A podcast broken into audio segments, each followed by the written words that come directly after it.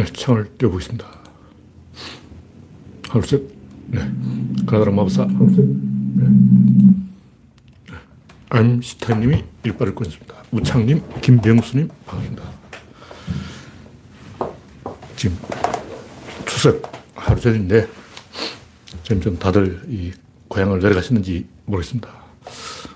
주차장에 차가 많은 거 보니까 아직도 사람들이 탈서울을 하지 않은 것 같은데,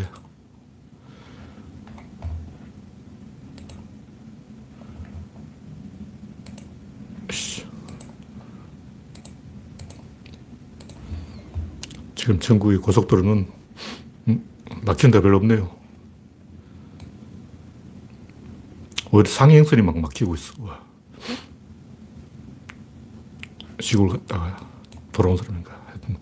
전국의 이 고속도로는 초록색을 보이고 있습니다. 시원하게 잘 뚫리고 있습니다. 고향이 안 갔군요. 다행입니다. 추석날부터 정치하기, 골치 아픈 정치하기 별로 하고 싶지 않고 오늘은 뭐 짧게 간단하게 이야기하겠습니다. 코코님, 강봉구님, 박영진님, 어서오세요.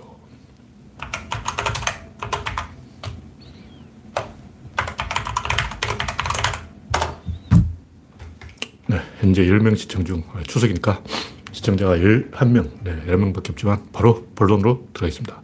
이상이 있으면 말씀해 주시기 바랍니다. 이제 구독자 2,350명. 여러분의 구독과 좋아요는 제게 큰 힘이 되겠습니다. 첫 번째 곡기는 추석 연휴의 봉건 타파. 제가 매년 뭐 설날이나 추석 때마다 뭐 명절 정우군 이런 거 한마디 하는데 올해 제가 그걸 칼럼을 안 썼어요. 똑같은 얘기 계속 할 필요도 없고. 제가 하고 싶은 얘기 뭐냐면 다 거짓말이에요, 거짓말. 거짓말 하지 말자고. 솔직히 양심적으로 거짓말 안 해야지. 그런 얘기예요. 솔직히 까놓고 이야기하자고. 조선시대는 16살에 시집 갔어요. 뭐냐면 아무것도 모른다는 거예요. 뭐 김치를 담글 줄 아나, 뭐 젓갈을 담글 줄 아나, 뭐 요리를 할 줄 아나. 김어거리 3년, 번거리 3년, 장님 3년을 한 9년 배우면 이제 이 동네 터줏대감들이 끼워줘요, 한편에. 그러니까 며느리들도 의욕이 있지. 그냥 배워야 되니까 배우는 거 재밌어요. 근데 지금은 서른 살에 시집 가가지고 마흔 살이면 할머니, 할머니, 할머니가 돼가지고 가, 같은 할머니끼리 맞먹어야지. 뭐 누구는 뭐 시어머니 개코나 무슨 얼어 죽을 시어머니야. 야 김씨 이렇게 해야지. 무슨 시어머니야. 같이 늙어가는 주제. 나도 지금 옛날 같으면 머리 허해가지고 관 속에 누워 있어야 된다고. 지금 돌아가셨어 이미 조선시대 기준으로 하면 나는 이미 땅 속에 묻혀 있어. 어, 근데 지금 내가 만약 장가를 가면 또 뭐 사위 이래가지고 또 막 손주 얻고 해야 되고 막 재롱잔치 해야 되고 막 웃기잖아. 세상이 변한 거예요. 뭐 시어머니 탓할 필요도 없고, 시아버지 탓할 필요도 없고, 세상이 변했어. 세상이 변했으니까 가기 싫으면 가지 말라고. 솔직하게 얘기하잖아요. 가기 싫은데 억지로 가니까 머리가 아픈 거예요. 군대 가면 이등병 머리가 아파. 왜 그러냐. 가기 싫은데 가니까 머리가 아프지. 뭐 남편이 어떻다, 뭐, 뭐가 어떻다, 뭐, 친정이 어떻다. 다 개소리야. 다 거짓말이지. 조선시대는 아니고 지금은 다 인간들 나이를 먹었다고. 지금은 며느리라고 해도 나이가 서른 살 넘었고 옛날 같으면 옛날이면 나이 서른 되면 이미 애 다섯 낳았어. 애 다섯 낳았어. 우리 어머니 기준으로 보면서 나이 서른 이미 애 다섯 낳으면 아무도 못 건드려. 나이 서른 되면 동네 아줌마들도 못 건드린다고. 왜냐면 다섯 명이 엄마 아빠하고 따라다니는데 야 집 앞에 봐. 그럼 다섯 명 우르르 와가지고 막 힘으로 제압해버린다고. 우리 아버지도 술 먹고 꼴통 부리다가 내한테 한 번 맞았잖아. 내가 밀어서 넘어뜨린 적이 있어요. 하도 술 먹고 꼴통 부리게. 그 이후로는 꼴, 꼴통 부린 적이 없어. 자식을 못 당해. 자식이 더 힘이 센데 어쩔, 어쩔 거야. 어. 그러니까 세상이 변했는데 그걸 모르고 뭐 이게 며느리 때문이다, 시어머니 때문이다, 뭐 어떻다 저떻다 이거 다 개소리예요. 가기 싫으면 가지 말라고. 가는 것 자체가 이상해요. 일본에는 한 5년에 한 번씩 자기 고향에 간다 그러더라고. 그러니까 우리는 매년 뭐 봄, 가을 두 번씩 고향에 가는 이유가 뭐냐. 그랜저 샀다고 자랑하려고. 아, 아빠 나 그랜저 샀어. 이거 자랑하려고. 그 안에 왜 가느냐고. 도대체 왜 가는 거야? 자랑하려고 가는 거예요, 솔직히. 그러니까 가기 싫으면 가지 마자. 이게 제가 하는 얘기고. 사소한 거 터집 짧아 게시판에 뭐 어떻고 저떻고 저떻고 저떻고 다 개소리야. 그냥 꼴보기 싫은 거예요. 그럴 만한 나이가 됐고, 그럴 만한 권력이 있는 거예요. 옛날 같으면 나이 한 16살, 20살 먹어서 애 하나 낳아가지고, 어, 시아버지든 시어머니든 잘 보여야 되는 거예요. 그냥 먹고 살기 힘들었으니까. 근데 지금은 다르잖아요. 지금은 여성들도 다 직장이 있고 회사에 가면 뭐 과장, 부장, 뭐 높은 사람, 주임, 이사 뭐 다 대접을 받고 있는데 왜 시어머니한테 숙여야 되느냐고. 이게 있을 수가 없는 일이에요. 어? 그럼 난 대학까지 나왔는데 자식은 어? 다 명문대 나왔다고. 근데 시어머, 시어머니, 시아버지라는 사람은 초등학교도 못 나온 사람이 많아. 우리 아버지, 어머니도 초등학교도 못 나왔어요. 초등학교도 못 나온 시아버지, 시어머니한테 대학원까지 나오고 박사 며느리가 막, 어, 저래야 되냐? 이거 웃긴 거 아니야. 웃기고 웃긴 거예요. 진실을 얘기해야지. 어. 권력이 권력. 세상에 돌아가는 권력이고, 지금은 그 자기가 시아버지, 시어머니라고 해서 그 며느리를 아가야 하고 부려먹을 그 정도 권력이 없어요. 아가도 아니야. 아가는, 어, 새아가 뭐 이런데. 아가씨 그러잖아. 아기야, 아기. 아기 아니야. 어른이야. 아가야 그러지 말고 어른아 그래. 아가가 아닌데 왜 자꾸 아가라 그래. 어, 세상이 바뀌었는데 그런 말 하면 안 되죠. 제 얘기는 하고 싶은 대로 해라는 거예요. 근데 하기 싫은 거 억지로 하면서 투덜투덜 궁시렁궁시렁 자, 뒷, 어, 뒷말하는 것은 그게 꼴보기 싫은 거예요. 당당하게 어, 시어머니한테 대놓고 김씨 그러면 안 됩니다. 이렇게 딱 해야 돼요.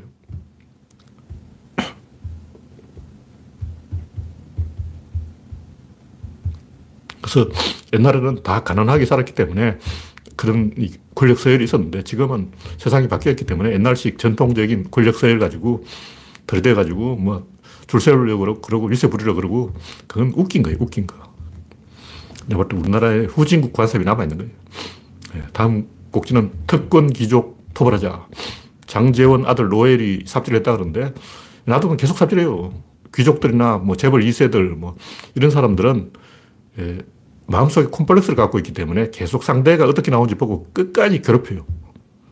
지금 구조론 연구소도 계속 이상한 짓 하는 사람 한 명 있는데 한 번 그만하라 그러면 그만해야 되는데 끝까지 그런다고. 양심적으로 좀 그만하자고. 어휴, 진짜. 인간의 그 저급한 본성이 기어 나오는 거예요. 이런 얘기를 왜 하냐면 옛날 그 스파르타라는 나라는 옆에 이제 메세니아라고 식민지가 있었어요. 근데 식민지인데 이 스파르타는 식민지로 인정을 안 해요. 그럼요. 스파르타는 대등한 국가가 있고 메세니아라는 대등한 국가가 있는데 전쟁을 하는 거예요. 매년 전쟁을 해요.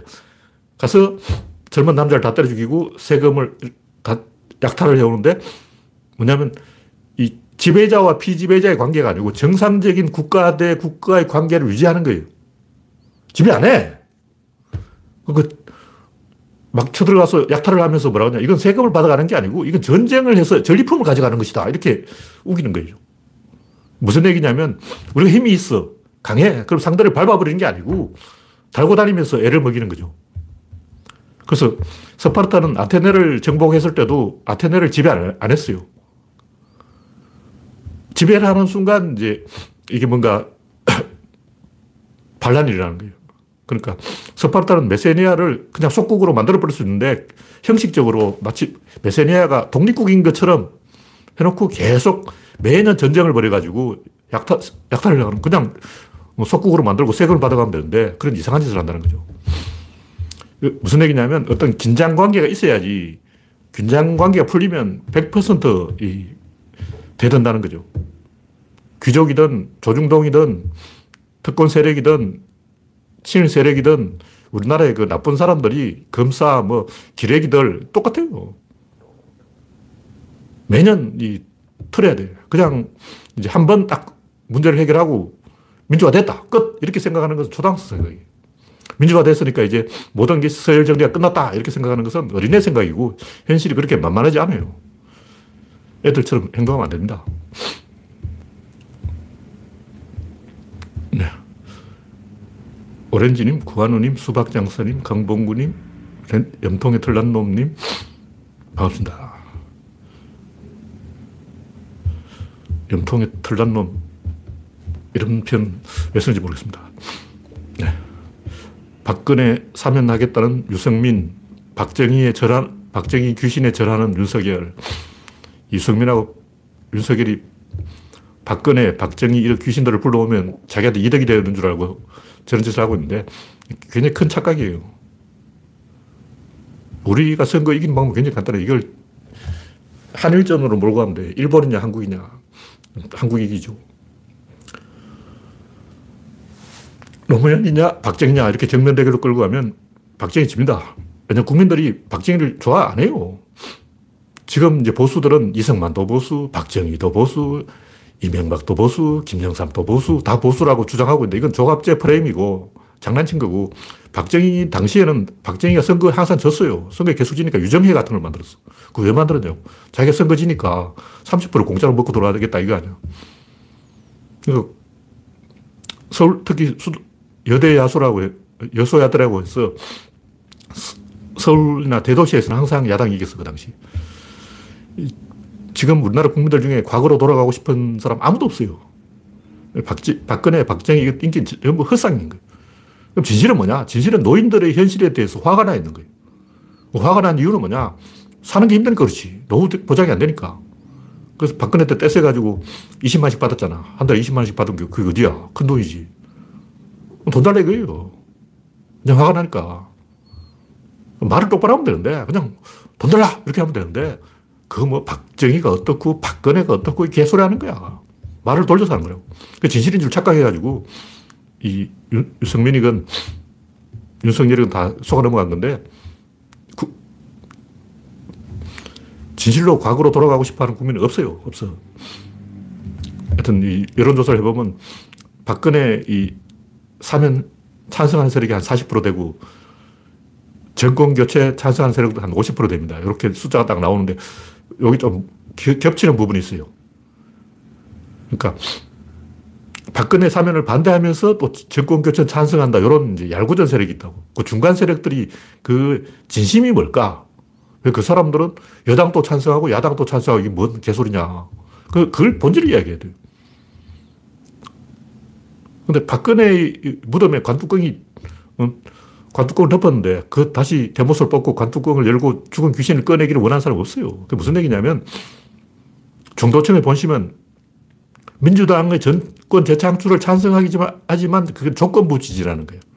무슨 얘기냐면 여당을 지지하는 사람은 조건부 지지가 많고 박근혜를 반대하는 것은 절대적 반대인 거예요. 다시 조건부 반대 이런 건 없어. 다시 말해서 박근혜의 조건부 사면 이런 걸 원하는 사람 없다고. 그런데 이재명에 대해서는 조건부 지지 이런 사람이 많아요. 왜냐하면 미래라는 것은 감독을 이렇게 봐야 돼. 그냥 무조건 찬성 만세 그러고 막 이재명 만세 이런 사람 별로 없어. 이재명을 지지하되 대신 재갈을 물리고 고삐를 채우고 말 한 장을 얹고 지분을 챙기고 말 잘 듣게 만들어서 지지하겠다. 이런 게 정권 교체를 주장하는 사람들이. 그러니까 정권 교체도 주장하고 박근혜 사면 또 반대하는 중간 사, 중간에 있는 중도 세력의 입장은 여당에 대해서는 조건부 지지, 야당에 대해서는 무조건 반대인 거예요. 조건과 무조건이 있어. 그걸 자, 잘 살펴야 돼요. 그냥 어, 단순히 숫자 장난하는 것은 속임수고 정확하게 본심을 보라고. 뭐 그런 게 있다. 네, 1순위 반갑습니다. 현재 55명.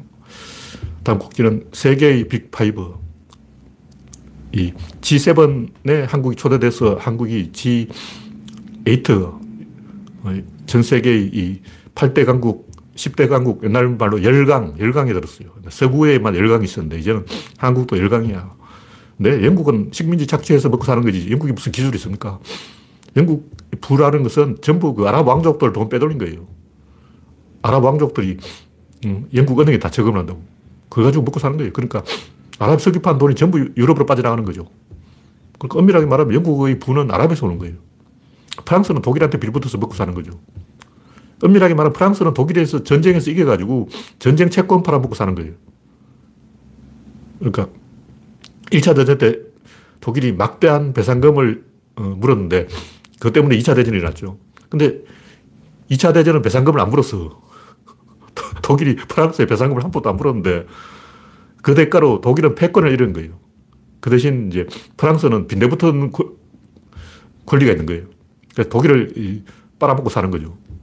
프랑스하고 영국은 치사하게 그 식민지 시대 유산으로 먹고 사는 놈들이고, 진실로 말하면, 전 세계에서 이 경제를 이끌고 간 나라 딱 다섯 나라인데, 미국, 독일, 일본, 한국, 중국 요 다섯 나라예요. 그럼 중국 공산국가니까 왕따고, 그리고 독일, 일본, 미국, 한국 요 네 나라밖에 없어. 근데 독일하고 일본은 패전국이죠. 전범국이라고. 그 사람들은 패권을 차지하지 못해. 결국 패권을 휘두를 수 있는 나라는 한국하고 미국밖에 없는데 또 한국은 묘한 게 중국하고 미국 사이에 있어요.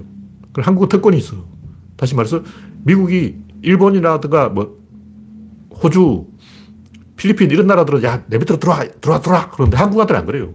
한국은 일단 주한미군을 딱 박아놓고 어, 사도도 배치해놨지만 중간에 완충지대라고 스위스처럼 중립국이 있어야 돼. 그래야 중재를 할 수 있거든. 왜냐면 미국도 중국하고 정면 대결하는 걸 원치 않는다고. 그게 굉장히 부담스러운 거야. 선거 진다고. 중국하고 붙었다가 이기면 좋은데 져버리면 중국한테 양사대기 맞아버리면 선거 떨어진다고. 민주당 정권 뺏겨. 어, 공화당이 다시 미국을 장악해버린 거야. 그렇게 안 되려면 체면을 차려야 돼. 체면을 차리려면 중국을 너무 몰아붙일 수 없는 거죠. 중국을 몰아붙이더라도 적당히 해야지 선을 넘어버리면 대선에서 미국 집권당이 져요. 그래서 한국은 이 중간자의 이점을 누리고 있는 거예요. 그래서 한국이 실제로 이 세계를 이끌어가는 나라다. 네, 이 정도로 이야기하고. 다음 곡기는 한국이 모범을 보여야 된다. 뭐, 저도, 제가 여러 번 했던 얘기지만, 회사 사장들도 직원 눈치를 봐요. 우리가 생각하기는 사장은 막 그드름 피우면서 막 혼자 잘난 척하고 오버하고 막 직원들이 박수 쳐주길 바라고 그렇다고 생각하지만 실제로는 이 사장들도 부하 직원 눈치를 봐. 이 사람 다른 사람 눈치를 본다고. 그래서 제일 잘 나간 사람 눈치를 보는 거예요.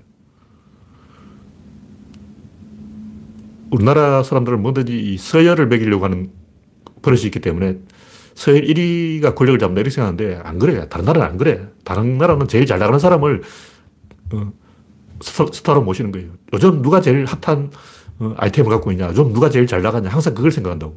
근데 프랑스 요리라면 어떤 요리가 제일 맛있냐 이게 아니고 어떤 식당에서 새로운 아이템을 새로운 아이디어를, 아이디어를 적용했냐 이걸 가지고 따져요. 그냥 맛있다 이게 안 쳐줘. 그냥 맛있고, 맛있는 걸로 하면 비싼 게 제일 맛있지. 송로버섯 넣고 캐비어 넣고 비싼 거 넣으면 맛있지. 그런, 그런 거 안 쳐줘요. 새로운 아이디어를 내, 내, 갖고 와야 돼. 그게 없으면 아무리 맛있는 요리라도 점수를 안 줘요. 그래서 세계의 그 선진국 입장에서는 한국이 주목할 만한 나라인 거죠. 그러면 한국이 이 값을 해야 돼. 왜냐하면 이 분위기 오래 안 가요. 한국이 지금 세계에서 제일 잘 나가는 나라인데 이 분위기가 뭐 영원히 계속되는 게 아니고 일시적인 거라고. 한국은 이제 애를 안 낳아가지고 멸망 단계에 접어들었어요. 그러니까 찬스를 잘 살려야 된다. 한국의 문제는 열패감이에요. 자존감이 없어. 그래서 한국 사람들이 이게 사고방식이 제가 볼 때 굉장히 퇴행적이에요. 오늘 제가 강화도를 가봤는데, 강화도에 그 유적지 막 포대가 있는데, 광성보 이런 게 있어요. 근데 사람들이 아무것도 모르면서 다 개소를 하더라고, 거기서.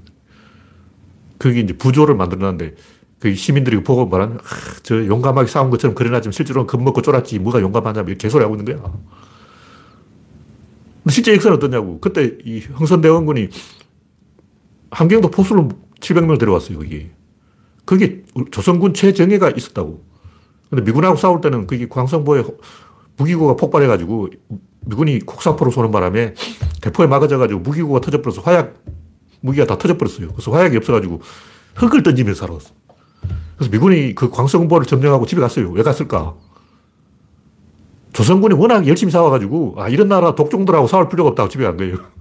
신미 양조 때 미군이 져서 집에 간 게 아니고, 조선군이 워낙 악질적으로 덤비니까 학을 떼고, 야, 이런 놈들하고는 절대 싸울 수 없다. 집에 간 거예요. 백인 양조 프랑스군도 그랬어요. 프랑스군은 머리가 나빠가지고, 그, 강화도 사도 있는 동원을 왕국으로 착각했어요. 그 강화도 사람들 여기, 어, 왕궁이 어디냐, 임금이 어디냐 하니까 저기 있다 하는 거예요. 가보니까 사또가 아닌 거야. 근데 거기 이제 서울인 줄 착각해가지고 막 공격했는데 서울이 아니었어. 그래서 조선군이 이 정족산성에서 열심히 싸우니까 야, 얘들 예간 내기가 아닌, 아닌가 봐 하고 집에 간 거예요. 그러니까 조, 조선 사람들도 할 만큼 했다고. 그 포대 만들어 놓은 건 형식적으로 만들어 놓은 거죠. 실전으로 이 싸울 생각이 없고 그냥 대포를 빵빵 쏘면 외국 군대가 그냥 겁먹고 물러갈 줄 알았지. 그렇게 기어오를 줄 누가 알았냐고. 실전을 안 해봐서 그런 거지. 이, 겁먹고 도망가고 그러진 않았어요. 근데 시민들이 거기 구경 와가지고 한다는 얘기, 아, 제 조선 군들이 다 겁먹고 쫄아가고 무서워가지고 벌벌 떨었지, 뭐 용감했겠냐, 이런 개소리 하고 있는 거야. 근데 한국 사람들이 사고방식이 썩었어. 뭐 강화도 와가지고, 어, 조상들이 열심히 사온 유적지, 거기 포, 화약 무기고가 다 터져가지고 거기 남은 병사들이 무기가 없어 흙을 던지며 싸웠다고. 기와장 던지고 막 육탄으로 싸웠어요. 죽은 사람들도 이 방탄복을 입고 있었는데 방탄복이 면 16갑으로 되어 있기 때문에 불이 붙어서 총알이 박힌다고. 총알이 박히면 방탄복에 불이 붙는 거야. 그래서 막 불에 타 죽었어요. 그 굉장히 혈전을 벌인 거야. 그래서 미군이 학을 떼고 도망간 거지. 우리가 너무 이 조상들을 비하하면서 어, 광성부에서 미군하고 싸운 조상들을 막 겁이 나서 쫄아서 막 울었을 것이다. 이게 자기 상상인 거예요. 당신들이 하는 소리야. 옛날 사람들은 주, 죽음의 문제에 대해서 굉장히 담백해. 어, 죽는다고? 어, 그래, 죽지. 이런다고. 너 죽을 거야. 어, 나 죽을까? 죽는 게 뭐가 무서워? 죽는 거 무서워하는 사람은 초딩이에요. 요즘 사람들이 무서워하지. 옛날 사람들은 죽음이 도처에 널려있다고. 오늘 막 김서방 죽고, 내일 박서방 죽고, 모레 이서방 죽고, 막 앞동네 사람 죽고, 옆동네 사람 죽고, 걸핏하면 장례식 치르고, 막 죽는 게 한두가 아니냐고. 걸핏하면 죽는데. 죽음은 굉장히 흔한 일이었어요, 옛날에는.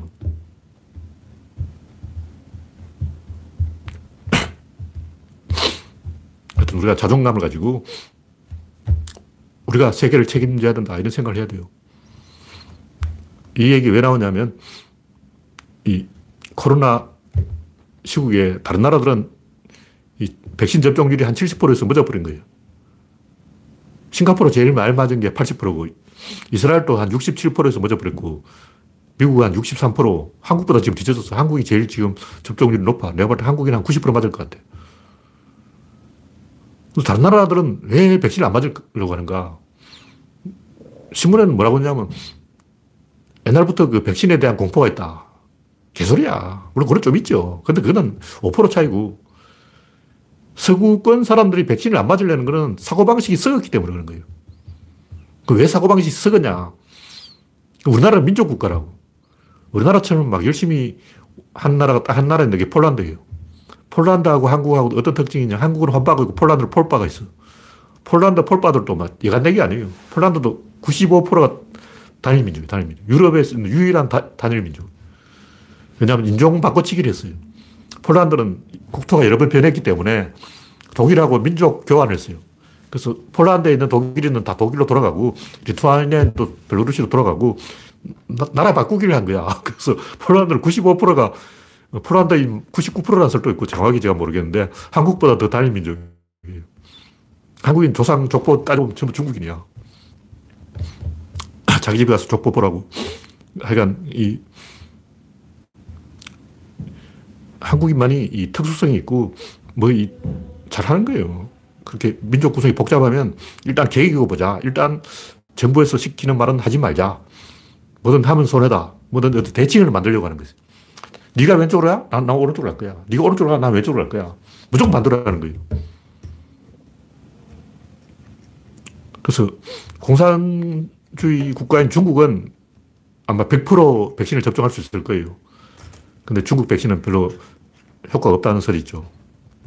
중국은 화이자 모더나를 안 맞았기 때문에 의미가 없고 불백신을 맞았고 한국이 지금 제일 잘하고 있는 거예요. 객관적으로 전통적으로 지정학적인 이유로 여러 가지 측면으로 봐도 한국 아니면 제대로 할 나라가 없어. 다른 나라들은 한국이 하는 거 못 따라한다고. 한국이 95%까지 맞으면 다른 나라 따라올 거예요. 근데 일본하고 이탈리아, 독일은 왜 안 되냐면 메가드가 대못을 박아놨어요. 일본이 저렇게 돼버린 게 메가드가 일본의 미래를 허리를 잘라버린 거예요. 왕을 살려주는 대신에 이 제도를 다 끊어놔가지고 일본은 패권을 추구할 수 없게 그렇게 구조적으로 법률 자체가 그렇게 돼 있어요. 이탈리아도 그렇고 메가드가 허리를 끊어놓은 거예요. 그래서 군국주의, 패권주의가 다시 일본은 이제 부활을 못하는 거죠. 그럼 한국만이 예외적으로 이 단일 민족이고 뭐 여러 가지 이유, 지정학적인 이유로 이런 면에서 제일 이 정책 실험을 많이 해볼 수 있는 나라다. 유럽에도 정책 실험을 제일 많이 한 나라 북유럽 아니야. 노르웨이, 뭐 덴마크, 뭐 스위스 이런 나라가 이상 실험을 많이 하는데 다 소국이죠. 작은 나라들이고 인구 5천만 나가는 그 경제 강국이면서 정책 실험을 할 수 있는 나라는 세계에서 한국밖에 없어요. 다른 나라는 불가능해. 뭐, 이 정도로 이야기하고 한국이 다른 나라와 다른 예외적인 특별한 나라이기 때문에 인류 문명의 test bed가 돼야 된다. 네, 박영진이 test bed라는 좋은 말이에요. 한국 아니고는 할 나라가 없어. 안 해. 말 안 들어. 네, 다음 곡기는 진리를 이야기하자. 진리 이야기하는데 이상한 거 댓글 달고 그러면 안 돼요. 진지한 얘기라고. 휴, 진짜 이걸 설명하려고 하면 복장이 터져, 복장이 터져. 그럼 하나하나 따져가지고 앉혀, 앉아, 앉혀놓고 막, 와, 이건 머리를, 뇌를 비우고 따라와야지. 조금 요만큼 아는 사람이 막 자기 아는 거에다가 막 짬뽕 하려고 그러면 안 돼! 어, 호통을 쳐야 돼, 호통을 쳐. 제가 또 바둑에 비유해 놓으니까 또 딴소리 하는 사람이 있는데, 제발 그러지 말려고. 옛날부터 진리란 없다. 있어봤자 상대적이다. 있다 해도 알 수 없다. 이런 이제 불가지론, 회의론, 비관론 이런 게 많았어요. 근데 그런 건 솔직히 비겁한 사람들이에요. 왜냐하면 내가 의기장을 놓을 테니까 네가 날 설득해봐라. 나는 진리를 파헤칠 생각이 없다. 네가 진리를 만약 주장하면 내가 검사를 해주겠다. 이런 양치 같은 진중권 행동을 하고 있다고. 철학계를 대부분 99% 그래. 개소리야. 자기 생각은 이야기 안 해. 그 다른 사람이 헛소리하면 니 생각은 틀렸어. 딱 지적질만 하려고 그러는 거예요. 근데 진리에 관해서는 역사적으로 개소리하는 인간들이 많기 때문에 그것도 하나의 방법이에요. 플라톤부터 시작해서 뭐 헤겔의 변증법 다 개소리지 뭐야. 뭐 칸트의 정언 명령 어쩌고 저쩌고 다 개소리예요. 비트겐슈타인 뭐 어쩌고 저쩌고 다 개소리야. 소설 쓰고 있네 진짜로. 어휴. 진리라는 것은 간단한 문제예요. 인생이 한편의 이 게임이라면 이 게임의 상대가 누구냐 여기서부터 이야기 시작돼야 돼요. 그래서 이 진리가 상대적이란 말은 인간의 언어가 상대적이란 얘기예요. 인간의 언어는 체언이 있고 용언이 있는데 체언은 절대적이고 용언은 상대적이에요. 용언이 뭐냐? 일단 불이 활활 탄다 그러잖아요. 활, 화, 불화자. 바람이 붕붕 불잖아요. 붕붕, 바람풍. 다시 말해서 불이 활활, 이게 동사라고. 활활 타는 거예요. 이 형용사, 동사 이런 것을 명사로 틀은 거예요. 활활. 이거는 불이 타는 모양을 나, 타내는 거죠. 근데 이게 불화자가 된 거야. 바람이 붕붕. 이건 바람이 부는 소리예요. 어성을 하고. 이걸 또 명사로 틀은 거야. 다시 말해서 움직이는 것을 용언을 체언으로 바꾼다고. 그게 언어가 만들어진 원리라고요. 하나하나 따져보면 전부 그런 식이에요. 내가 이건 예를 들어서 이야기한 거고, 한자든 영어든 하나하나 그 어원을 한계까지 추궁해 들어가면 전부 형용사나 어떤 동작을 나타내는 말에서 명사로 틀어요. 용언이 체언으로 바뀌는 거예요. 그래서 인간의 사고는 처음에는 용언으로 시작된다. 상대적으로 시작되는 거예요, 게임이. 그러다 어느 경지에 올라가면 체언으로 바뀌는 거예요. 무슨 얘기냐면 어떤 사건 처음 일어났을 때는 관측자 인간이 그걸 본 거예요. 관측자 있어. 관측 대상이 있어. 상대적이야. 그 상대성인 거죠. 이거 초, 초보 단계, 이건 초등학교 1학년. 이런 얘기 한 사람들은 아직 중학생도 못 되는 수준 이하라고. 제발 수준 이하는 여기 댓글 달지 마. 설명해 주기 피곤해.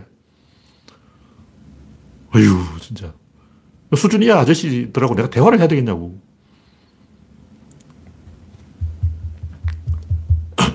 그래서 관측자와 관측 대상 이렇게 둘이 있으면 상대성인데 관측자를 빼버리면 관측 대상 안에서 관측자를 찾아요. 다시 말해 이 안에서 내부 질서를 가지고 이야기하면 그게 체현이 되는 거예요. 그때부터 이제 진리를 이야기할 그 자격이 있는 거야. 아직 거기까지 도달, 도달하지 못한 사람은 이야기 들어보면 전부 자기 소개를 하고 있어. 예를 들면 진리가 코끼리라고 치고 아, 내가 장님이다. 나는 생명이야. 내가 칼날을 못 보면 세상이 흑백이라고 주장하는 거예요. 세상은 흑백이다 이렇게 주장하는 사람은 사실은 내가 눈이 삐었다 이런 얘기죠. 그러니까 진리에 대한 이야기가 아니고 전부 자기 소개를 이야기하고 자기 그 자, 관측 대상에 대해서 상대적으로 자기 이야기를 하고 있는 거예요. 근데 제가 볼 때 인간들 99%가 거기서 못 벗어났어. 99%는 진리를 이야기할 자격이 없어. 진리 근처도 못 갔어. 관측자가 어딘지, 관측 대상이 어딘지 그것도 생각 안 하고 그냥 막 씹으르는 거야. 그런 사람 앞에서 불러놓고, 아, 당신이 지금 자기소개를 하고 있다고, 대상을 이야기하고 있는 거, 네 자, 대상에 반사된 자기 모습을 투영시키고 있다고, 이렇게, 이, 이, 복장이 터지는 거예요. 그 언제 다 이야기해줘. 아, 초등학생들 제발 집에 가라고. 어른들 하는 얘기예요. 다시 말해서 진리가 없다 그러나 진리가 있어도 알 수 없다 이런 말은 언어를 잘못 사용하고 있는 사람, 것이다. 진리의 문제가 아니고 언어의 문제예요. 말을 국어 시간에 국어를 잘못 배운 거야. 그래서 우주와 진리와 문명과 진보와 자연과 역사와 이거 전부 셋 들어 가는 거예요.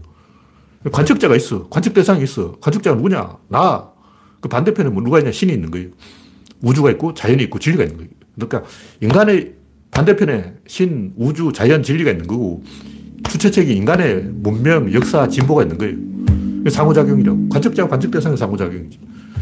그러므로 진리가 있다는 말은 우주가 있다는 말이고 자연이 있다는 말이에요. 그 진리가 없다는 말은 그럼 자연도 없고 우주도 없다는 얘기죠. 그 말 대부분 이런 얘기 하는 사람은 관측자하고 관측 대상을 헷갈리는 거예요.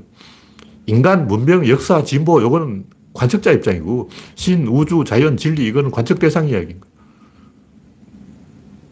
있어. 근데 옛날에는 어떤 얘기가 있었냐면, 세상이라고 하면, 세상이 뭘까? 내세와 전세를 이야기하는 거예요.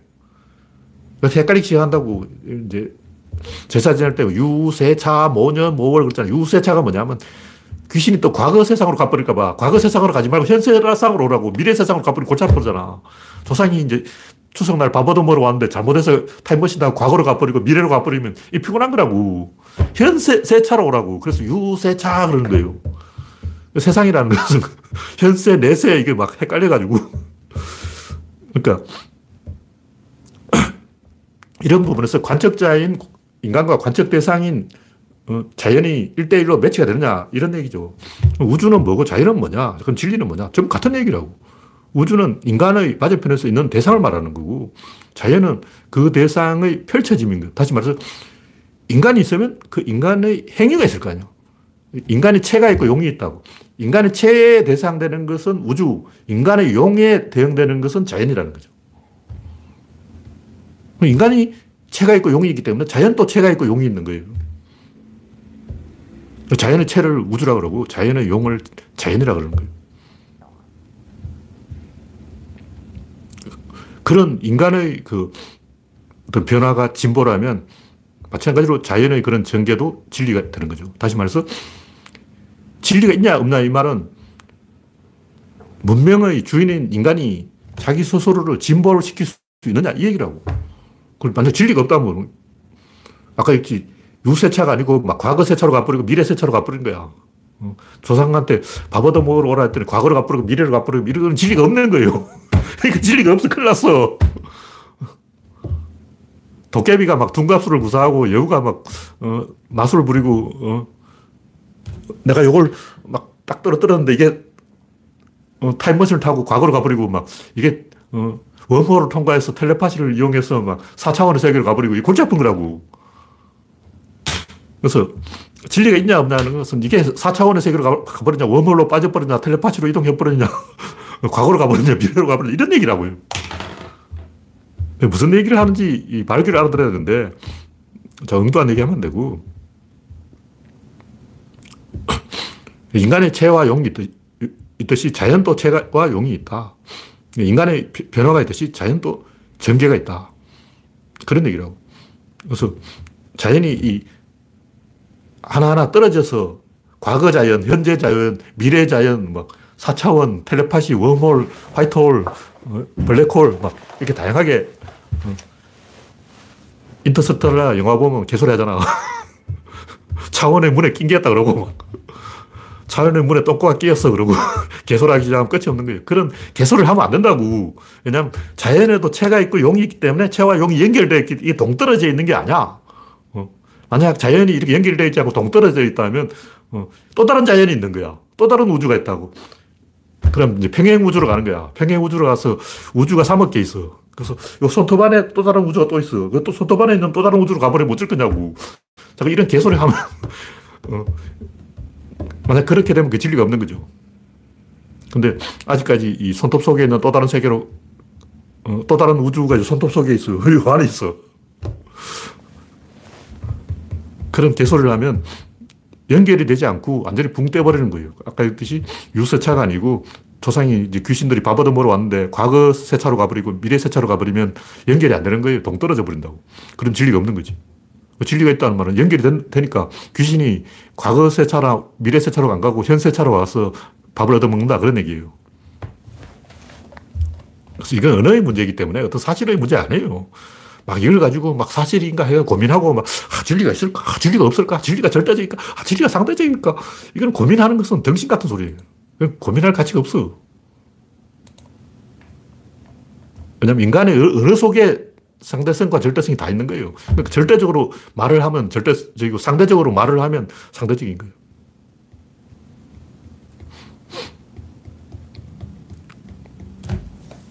뭐 이걸 20cm다. 이건 절대적으로 말하는 거. 이건 크다. 이건 작다. 이건 상대적으로 말하는 거예요. 그건 이걸 20cm다 해도 되고 크다고 해도 되고 작다고 해도 돼요.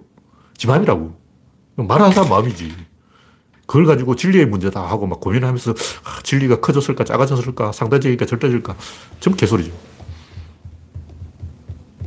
그래서 이걸 제가 여러 가지로 비유를 해놨는데 사건에는 상호작용이 있기 때문에 이 중에 하나가 변하면 톱니가 맞물려 돌아간다고. 이쪽이 변하면 이쪽도 변하고 이쪽이 변하면 이쪽도 변하고 이렇게 계속 어, 가는 거기 때문에 동떨어져서 진리 하나만 거기서 쏙 빼가지고 음, 이게 진리일까 하고 보는 것은 굉장히 멍청한 생각이고 톱니가 맞물려 있냐 맞물려 있지 않냐 이걸 봐야 돼요. 톱니가 맞물려 있지 않다면 이 언어가 잘못된 거예요. 언어를 거기에 맞게 끼워 맞춰야 된다고. 무슨 말이냐면 절대성으로 봐야 될 때는 절대성으로 보고 상대성으로 봐야 될 때는 상대성으로 보고 관측자가 이동할 때는 관측 대상도 이동시켜야 되고 나란히 가야 돼요. 그걸 잘 조절하면 된다. 그런 얘기죠. 그래서 진리가 없다. 뭐 이런 말을 하는 사람들은 음, 바둑에 정석이 없다. 이런 말 하는 것처럼 개소리를 하고 있는 거예요. 물론 하수 바둑엔 정석이 없어. 그 지가 하수란 얘기 아니야. 진리가 없다. 이 말은 나는 하수야. 이런 얘기라고. 뭐 하수 바둑에 무슨 정석이 있겠냐고. 정석은 고수 바둑에, 바둑에 있는 거예요. 하수는 정석이 필요 없어.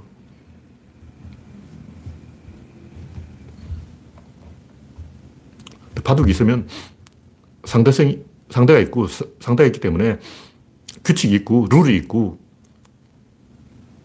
그러므로 우주가 있으면 자연도 있고 역사도 있고 진보도 있고 문명도 있고 다 있는 거예요. 그 중에 우주는 있는데 자연은 없다 이런 개소리 하는 거 아니야.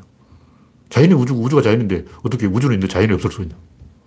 자연은 우주의 어떤 특성을 이야기하는 거예요. 마찬가지로 음, 우주가 있으면 우주가 있다는 말 속에 이미 진리가 있다는 말이 포함되어 있는 거예요. 일단 내가 있다고 선언을 하면 그 순간 나는 생각한다, 고로 존재한다고 딱 생각하는 순간 이미 그건 다 긍정해버린 거라고. 내가 있다 하면 너도 있는 거고, 게임도 있는 거고, 이미 이제 사건은 벌어진 거예요. 그 중에 하나만 빼가지고 말하기 없기야. 차는 있는데 바퀴가 없다 그러나, 차는 있는데 핸들이 없다 그러거나, 차는 있는데 도로가 없다 그러거나, 그러면 안 된다. 차가 있으면 도로도 있고, 핸들도 있고, 바퀴도 있고, 엔진도 있고, 다 있는 거예요. 그 중에 일부만 딱 빼, 빼낼 수 없다는 거죠. 셋도로 간다. 그런 얘기죠.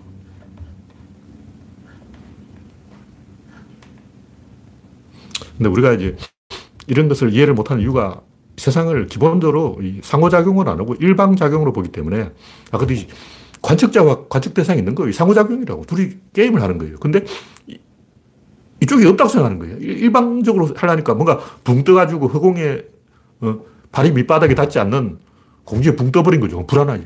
자기가 그렇게 불안감을 지위는 없다. 이렇게 해소하는 거예요. 그 말은 나는 불안해. 왜 불안할까? 상대가 어딘지 모르니까 불안하죠. 어떤 가수가 이제 무대에 올랐어. 근데 마이크가 없어. 그럼 막 황당하잖아. 그런 이 불안감. 어. 기타가, 기타리스트가 연주를 하려고 하는데 기타 줄이 끊어졌어. 황당해.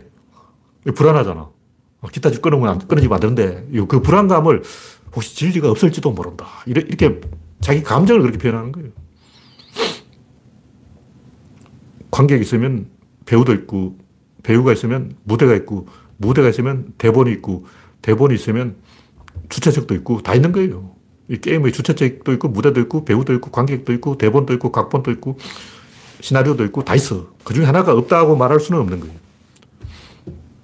사건이라는 것은 원래 상호작용이기 때문에 한 개를 건드리면 연동되어서 구조론을 보면 3,125개가 움직여요.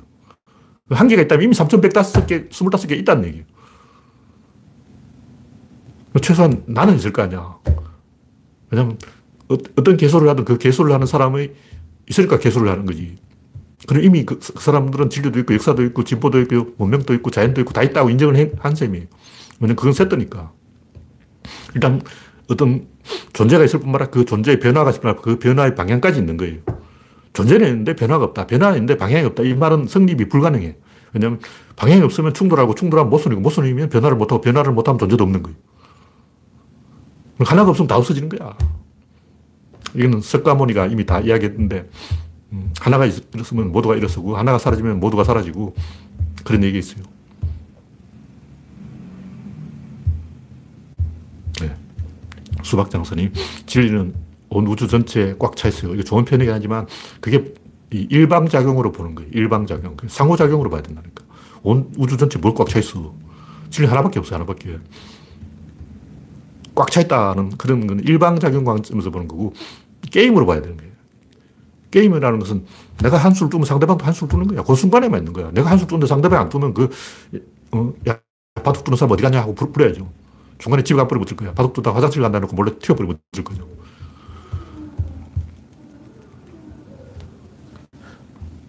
그래서 진리라는 것은 인간이 세상을 바라보는 시선이고 자기 눈이 삐뚤어진 거지 사건이 삐뚤어진 건 아니다. 어, 이 정도로 이야기하죠. 네, 현재 8시 13분입니다.